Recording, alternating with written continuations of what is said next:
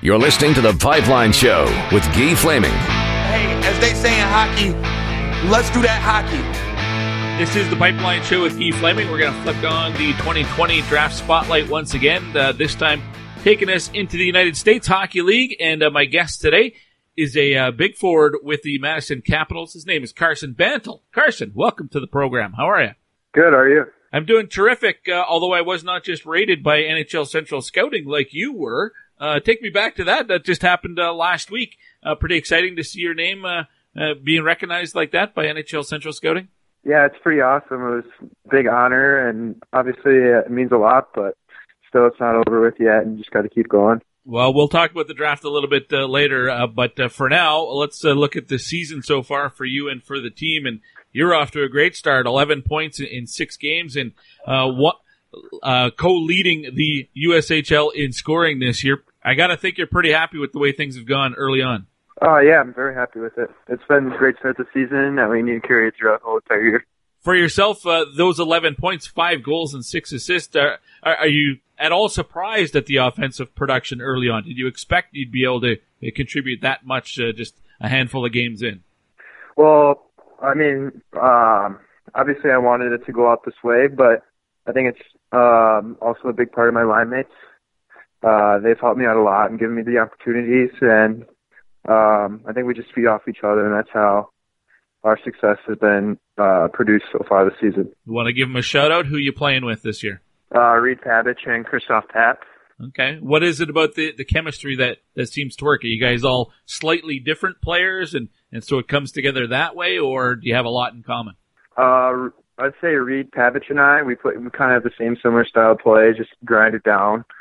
Um, I, we have some skill, but mostly Tapp is our skill guy. And we all make plays and cycle low in the corners. And that's probably like, probably our best suit of our game is low in the corners this is year two for you in the uh, USHL with Madison. Uh, last year, 10 goals, 10 assists, 20 points as a rookie.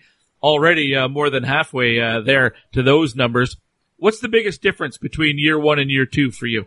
I think it's mostly just confidence. I feel like year two, I've had a lot more confidence than year one. I mean, year year one, I was the youngest guy, mm. and um, I thought that now that coming back as year two, you know, I'm kind of like a team vet or whatever and I feel like that's played like the biggest role in me. It's just more confidence with the puck and being able to hold on to it longer. Nothing's a surprise this year. You've been through the league and you've, I see you've seen all the teams and the, all the, the road trip. Nothing's going to be a surprise to you this year. So I'm guessing there's a level of uh, comfort. Yes, very much. Yeah.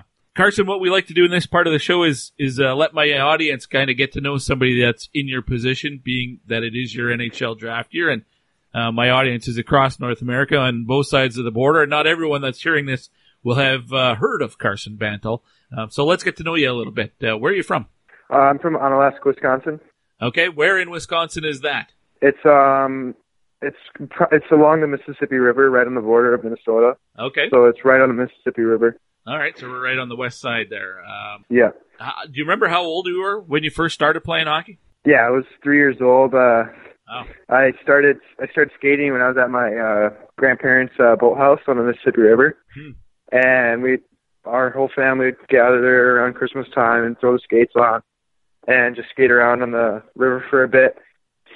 And I remember it being pretty cold, but I still fell in love with the game. Was is there some history with uh, with hockey in your family? I don't know if you have siblings or or if uh, parents uh, played.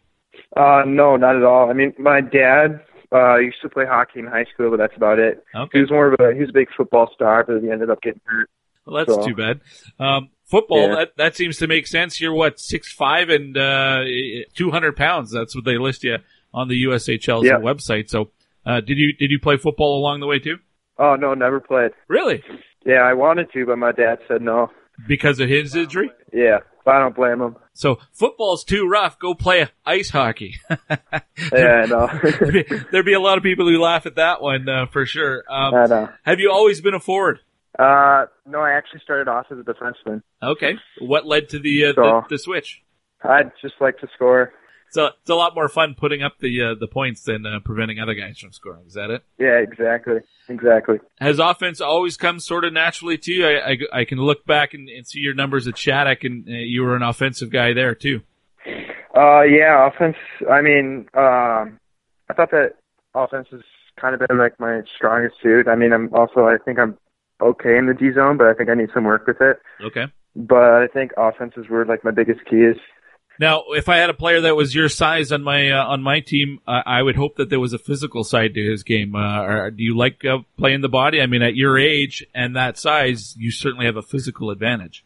Oh yeah, I love playing the body. What's better, scoring a goal or putting a guy through the boards? Oh, of course, scoring a goal. if if if somebody asked you how to describe yourself as a player, can you give a, a bit of a, a scouting report how you how you go about playing the game? I'd say I'm more of a power forward. I mean, I don't try to. I mean, uh, when I try to be cute mm-hmm. or try to stick handle a lot or dangle, it just doesn't work for me. So I just need to learn how to just protect the puck more and uh, just have the identity of a power forward. Okay, you play on the wing or are you in the middle at all? Uh, I play on the wing. Okay, left side. So do you find yourself, uh, you know, have, being that net front presence guy? You work a lot in the corners, but then go drive to the net and, and be that screen and looking for tips and stuff. Yes. Your goals again last year, ten points, ten assists. This year, five goals, six assists so far. Um, do you see yourself more as a, a, a goal scorer, or a, are you a setup guy at all? Or I mean, are you banging in the garbage goals around the net? Is that sort of where you make your uh, make your living? I think it's more around the net, just being a big body, right? In front of being being a big screen in front of the net. Carson, uh, when it comes to the draft, do you you try not to think about? It? I know I talked to a lot of players on this show over over the last 15 years. And it's, you're, most guys are, uh, either they don't want to think about the draft because it could be a distraction or they really get involved with the draft and, and seeing where they're ranked all the time because they use it as a motivator. What about for you, Carson? Oh, I just, I don't think about it at all. I just, I can't let it get in my head either if it's good or bad. And I just need to keep going no matter what it is. Okay. When you look at your hockey career to this point, what's sort of been the highlight moment for you? Um, I'd say probably throwing the USA jersey on overseas. I thought that was probably the best moment of my hockey career. That'd be the Hlinka Gretzky Cup this past uh, this past summer. Yes.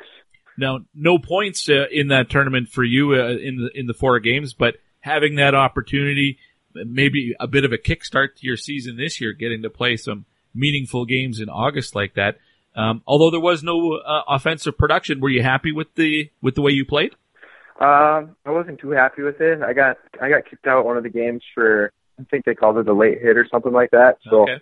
uh I got kicked out and that was the first period, but yeah, I thought I thought that tournament motivated motivated me a lot and uh I was just excited to get back home and uh get her going in Madison 20, after the tournament. 27 uh, minutes in penalties at the Hlinka Gretzky Cup for you yeah, uh, this year. You only took 32 penalty minutes uh, all of last season in 62 games. I know.